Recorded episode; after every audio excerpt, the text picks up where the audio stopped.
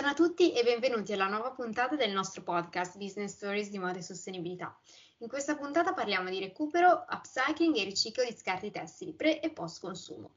Ne parleremo con Giulia De Rossi, founder e amministratrice di Nazena, una startup innovativa che recupera e ricicla rifiuti tessili per poi trasformarli in nuovi prodotti, dal packaging fino ai pannelli fonoassorbenti.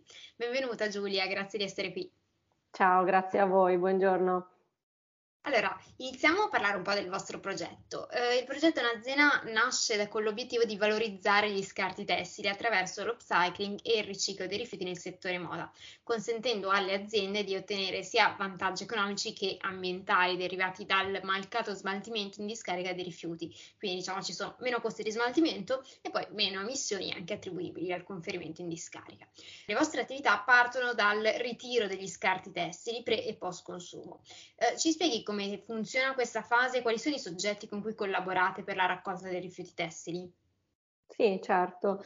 Eh, abbiamo iniziato a collaborare con aziende tessili italiane, quindi eh, aziende tessili ma anche brand di, di, moda che hanno ancora i loro stabilimenti in Italia e ehm, che ci conferiscono il loro scarto di, di produzione piuttosto che capi fallati eh, di varie composizioni, possono essere 100% eh, cotone a composizioni miste o insomma di, di, di varie tipologie e noi le, le, ritiriamo e le trasformiamo secondo questo processo brevettato che dà vita a un nuovo materiale ehm, più simile alla carta, cartone cartoncino, se non addirittura compensato in alcune applicazioni, eh, che poi prende eh, forma di, di, un oggetto che l'azienda ehm, vuole eh, riavere indietro. Quindi il flusso è conferimento eh, da parte dell'azienda tessile a un'azienda, l'azienda lo trasforma e lo ritorna sotto forma di un prodotto eh, che l'azienda stessa può inserire nei suoi punti vendita piuttosto che negli uffici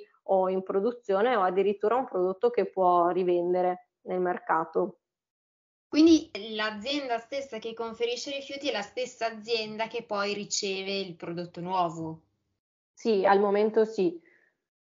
Ok, perfetto. E senti, andiamo, quindi adesso ci hai raccontato un po' in generale come funziona il processo, per quanto riguarda il processo di sanificazione e selezione che, è, che avviene dopo ovviamente la, la, raccolta dei rifiuti tessili. Voi effettuate delle operazioni di separazione dei materiali per tipologia e colorazione, eliminando ad esempio le applicazioni come bottoni, parti metalliche, eccetera.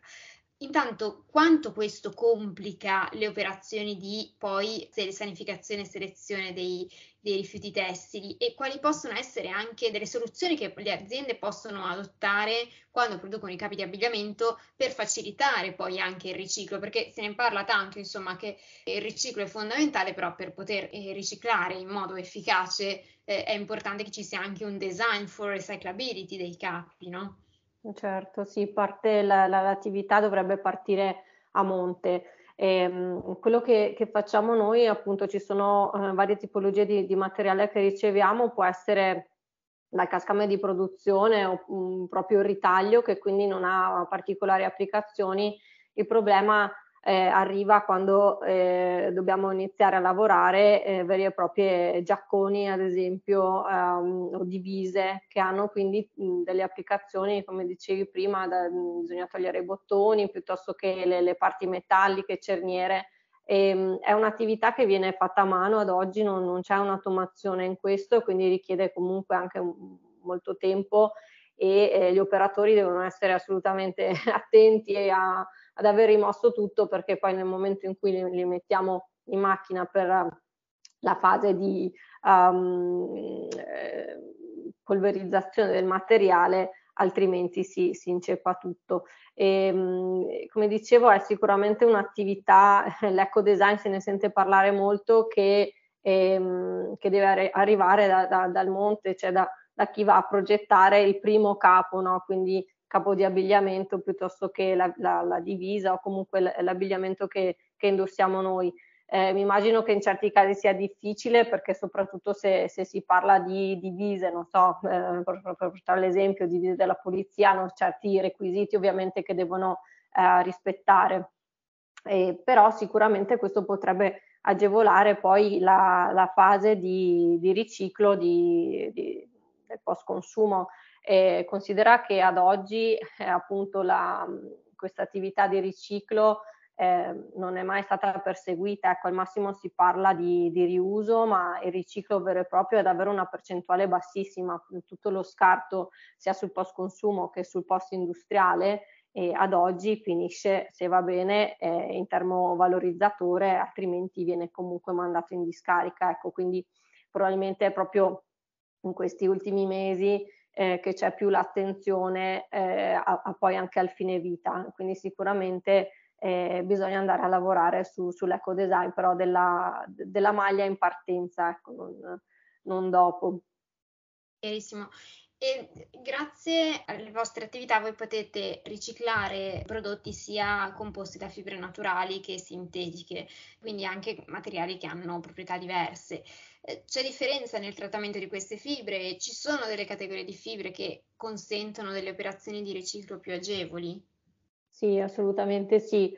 Il, il 100% eh, che sia cotone o comunque materiali sintetici è sicuramente più agevole da, da lavorare e, ehm, piuttosto che eh, magari dei, dei, dei, materiali poliaccoppiati piuttosto che men- membrane. Ogni materiale ha eh, le sue ovviamente specifiche e che mantiene anche in questa fase di, di riciclo e trasformazione presso, presso, un'azienda. Quindi noi ad esempio sappiamo che il 100% cotone ha ehm, delle proprietà, una resistenza molto elevata, a differenza magari della, del poliestere o di materiali sintetici che tendono ad avere un po' meno resistenza e, e a risultare più flessibili.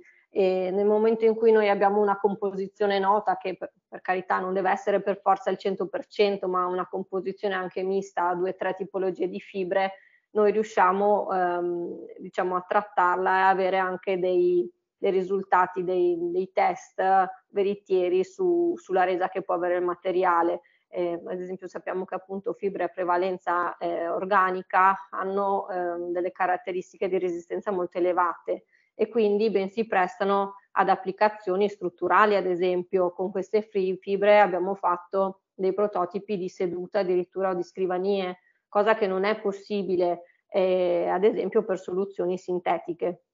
Le soluzioni sintetiche magari vanno, andranno bene per uh, prodotti non strutturali, quindi eh, che sia la banale etichetta prezzo piuttosto che la, la confezione, packaging che non deve sostenere chissà che, che pesi. Ecco, e a volte eh, il problema che riscontriamo è che eh, anche l'azienda stessa, i nostri clienti, fa fatica a identificare la composizione del materiale perché poi eh, c'è bisogno di un'organizzazione interna anche da parte dell'azienda eh, che finora è stata abituata a gettare gli scarti dentro un container che poi viene smaltito dall'azienda di rifiuti, in questo caso gli viene chiesto di iniziare a separare la, il materiale a fine produzione, no? E, e, quindi ecco a volte c'è questa, ci scontriamo con queste ehm, criticità di, di, non sapere effettivamente che, che, che composizione ha il materiale. E su questo quindi diciamo quali sono anche dei suggerimenti che puoi, che puoi dare alle aziende quando, si, quando, iniziano a dover fare questa attività in più? Insomma, ci sono delle, degli accorgimenti che si possono avere per facilitare poi questa attività?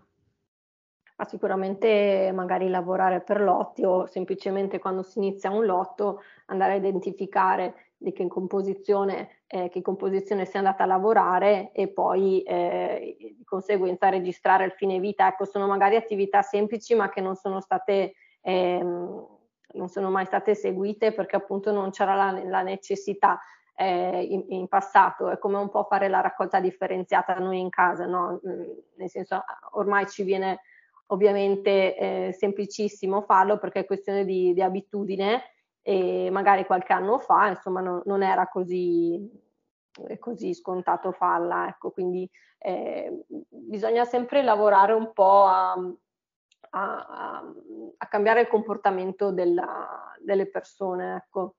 Certo che appunto questo è un tema che emerge molto spesso quando parliamo di sostenibilità e qua già sta emergendo appunto non solo in questa, in questa attività eh, ma anche nel design emerge l'esigenza poi di, di, cominciare a ragionare pensando al fine vita, quindi insomma il cambiamento di comportamento sicuramente è, è necessario per tantissime delle attività legate alla sostenibilità.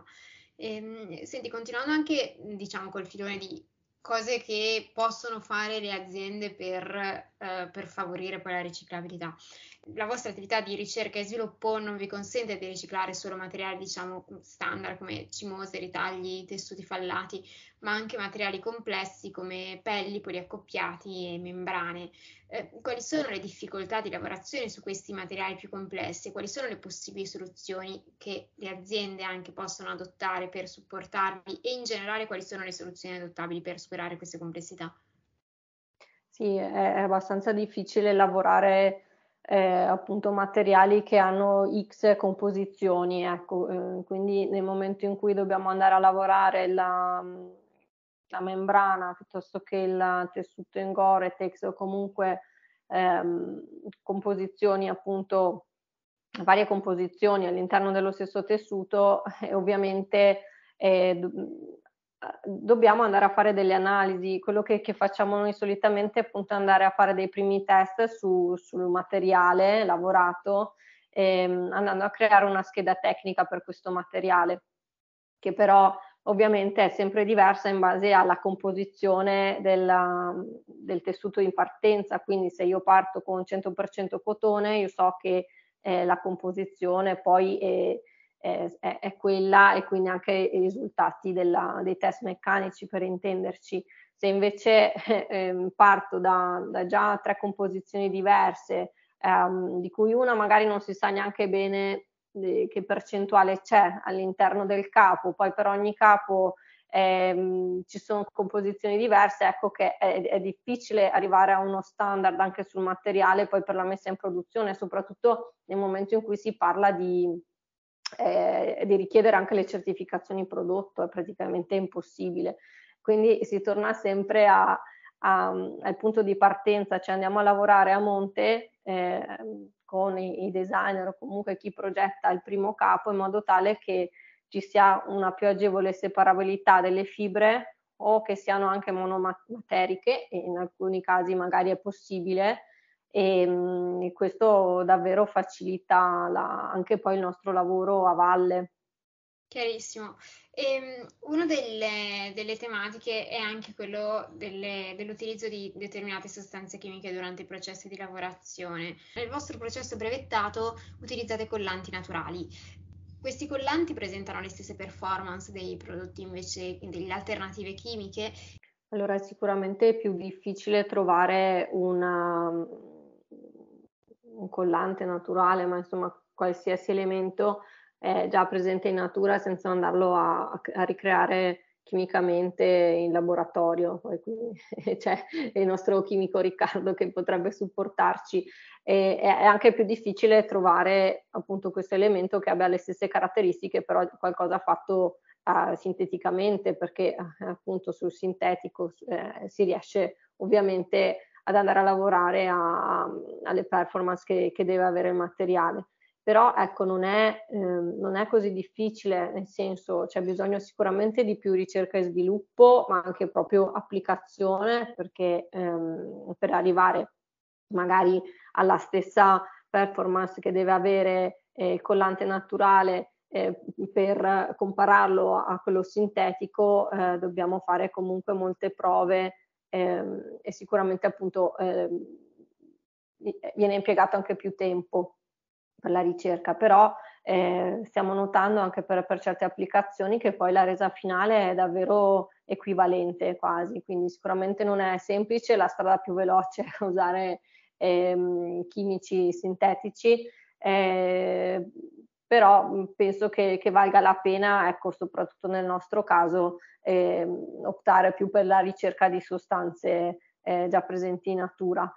Con l'Università di, eh, di Padova stiamo portando avanti eh, un dottorato di, di, ricerca proprio su eh, anche tutti questi aspetti chimici, quindi cercare di prediligere eh, appunto qualsiasi materiale che sia già presente in natura. E considera che appunto utilizzando questi collanti naturali noi riusciamo a, ad avere un prodotto finito nostro una, o una gamma di prodotti in realtà che è biodegradabile a 90 giorni, quindi questo ci dà molta soddisfazione. Poi perché eh, sappiamo che ad esempio la, la scatola che, o l'etichetta, la scatola eh, di qualsiasi dimensione e formato può essere buttata nel nubido e a 90 giorni è, è, è biodegradabile, cioè si è compostata, insomma, no? Quindi ehm, sicuramente eh, è bello poi sapere che, che, che, si riesce a trovare una, un'applicazione de, del genere. Ecco, hai parlato di biodegradabilità e anzi direi compostabilità se, se i prodotti possono essere buttati nell'umido, se, sì. Correggimi se sbaglio, questo non dipende anche dal, dal, rifiuto a monte, quindi deve avere determinate caratteristiche per poter garantire poi che anche una volta riciclato il prodotto poi appunto risultante sia compostabile. Cioè penso ad esempio a quelli che possono essere finissaggi, tinture sul, sul, sullo scarto che voi ricevete. Certo, sì, la, la maggior parte dei materiali che riceviamo eh, hanno eh, purtroppo dei pigmenti, che non riescono um, ad essere biodegradati.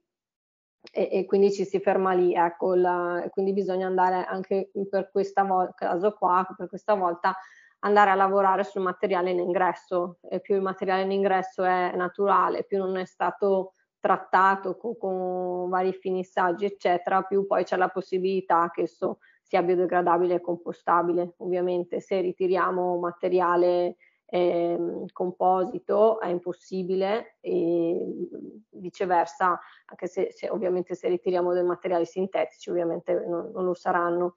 E appunto con l'Università di Padova stiamo cercando una soluzione per andare a separare tutte queste fibre in entrata eh, di diversa composizione e, e quindi cercare un, un, metodo per andare a separare la fibra in cotone da quella sintetica eh, per riuscire magari a mantenere la fibra in cotone e farla diventare biodegradabile attraverso poi la, il nostro prodotto, mentre la fibra sintetica andarla a riciclare in un altro modo eh, magari appunto rivendendo solamente la, la parte in poliestere per farne nuovo filato. Quindi diciamo che ad oggi voi se avete una materia prima in ingresso che di per sé è biodegradabile barra compostabile, corretto, considerando anche tutte le lavorazioni che sono fatte su quel prodotto, quindi non solo la materia prima, ma anche, so, il cotone, ma anche le lavorazioni successive. Se diciamo la, la, il vostro rifiuto in ingresso è effettivamente eh, compostabile barra biodegradabile, voi potete diciamo, avere un prodotto finito eh, derivante dal, dal, riciclo che è compostabile, biodegradabile, insomma, secondo le caratteristiche. Invece, sì. se il prodotto in entrata non ha queste caratteristiche, ovviamente si perde anche questa caratteristica nel prodotto poi derivante dal riciclo. Corretto, invece eh, con ehm, appunto a livello di RD state studiando come poter anche, mi dicevi, dividere le fibre in modo da poter, diciamo, separare ciò che è biodegradabile, compostabile da ciò che non lo è? Sì, allora esattamente, se sono fibre organiche, quindi mh, mm, può essere cotone, lana, eh, lino, canapa, eh, c'è una buona probabilità che se siano biodegradabili anche a, a fine vita del nostro prodotto. E, mh, mm, nel momento in cui invece riceviamo, non so, per portare l'esempio, un paio di jeans che ha una composizione non so, eh, ipotizzo 60% cotone, 10% elastane, poliestere, e queste tre tipologie di fibre devono essere in qualche modo separate. Ad oggi non c'è un macchinario, un meccanismo per separarle e appunto stiamo facendo della ricerca e sviluppo per trovare anche a livello chimico, sempre all'interno della chimica verde, la possibilità di andare a separare queste tre tipologie di fibre e dargli una nuova vita quindi appunto prendere diverse strade. E, senti, a livello invece logistico, vi occupate voi anche del ritiro, come funziona in caso di pre-consumer, post-consumer? E allora, mm, il ritiro è organizzato da, dall'azienda cliente che ci manda i quantitativi, di materiale ehm, che gli richiediamo noi, nel senso che ehm, lavoriamo in due modi o l'azienda mi dice guarda ho 100 kg mese di materiale di, di scarto da, da, poter lavorare e ho bisogno delle grucce, dimmi tu quante grucce vengono fuori con questi 100 kg di materiale. Viceversa ci sono aziende che, che dicono devo fare um, 100.000 uh, portaaccessori, dimmi di quanto materiale hai bisogno. Ecco, quindi ci si tarra sempre un po' in questo modo. Eh, sicuramente materiale in entrata è sempre quello che non manca, nel senso che i quantitativi sono davvero pazzeschi. E, l'azienda appunto si occupa di, della gestione della, del trasporto, della logistica e mh, ad oggi le, le, aziende con cui lavoriamo hanno tendenzialmente eh, la produzione in Italia, quindi i costi di, di, trasporto sono limitati, ci stanno chiedendo di ehm, ampliare la, la, produzione ed esportarla in impianti magari all'estero, però lì andremo a valutare la possibilità di, di replicare proprio il nostro impianto a fianco magari all'impianto um, dell'azienda in modo tale da, da evitare che ci siano poi trasporti che non hanno senso magari di, di, di materiale che, che, passa da una parte all'altra del mondo, insomma, ecco. Senti, affrontiamo invece la parte economica che poi conta sempre un sacco ovviamente nelle decisioni aziendali. Quali, considerando costi di, diciamo, di gestione, di collaborazione con voi, invece vantaggi economici della, appunto, del mancato smaltimento, insomma, facendo un po' un bilanciamento di varie entrate e uscite, qual è il risultato finale per un'azienda che lavora con voi? Ma alla fine devi considerare che eh, con noi si risparmiano sicuramente i costi di smaltimento del, del tessuto, che appunto ad oggi viene gestito da uh, gestori di rifiuti. E dall'altro lato hai comunque risparmio di, di approvvigionamento eh, porto l'esempio di, delle etichette prezzo, eh, io comunque pago X per pagarmi, per comprarmi eh, 10.000 etichette prezzo, pago eh, una Y per pagarmi lo, lo, smaltimento, in questo caso qui non ci sono più questi due costi eh, perché appunto mando un'azienda il, il materiale da, da recuperare, da trasformare e quello che pago è l'etichetta finita il materiale eh, derivante dal mio scarto di produzione. Ecco, quindi i costi si vanno tendenzialmente a, a compensare, secondo me, e, e tra l'altro però eh, c'è un grosso margine di, di, comunicazione di queste pratiche tangibili green eh, che porta avanti l'azienda. Quindi anche il consumatore finale potrà vedere che eh, il brand di alta moda ha l'etichetta piuttosto che gli allestimenti o qualsiasi accessorio anche per, per i negozi fatto con il suo scarto di produzione. Quindi l'impatto che da un punto di vista comunicazione con, con il consumatore finale è molto alto. Chiarissimo, e penso tu abbia anche, diciamo, anche tranquillizzato molto chi ci sta ascoltando su, su quello che invece è proprio la parte economica di, di, una collaborazione con voi. Quindi grazie mille per tutte le informazioni che hai dato che penso siano state super utili anche per, insomma, per far capire quanto il design impatti poi sulla riciclabilità a fine vita e quanto anche poi la, diciamo, la, la gestione delle, da parte delle aziende, la, la gestione appunto della, dei rifiuti, insomma, possa essere migliorata e ottimizzata proprio in, con benefici ambientali, benefici economici e di immagine. Quindi grazie mille per tutte le informazioni e mm, in bocca al lupo. Grazie a voi. grazie.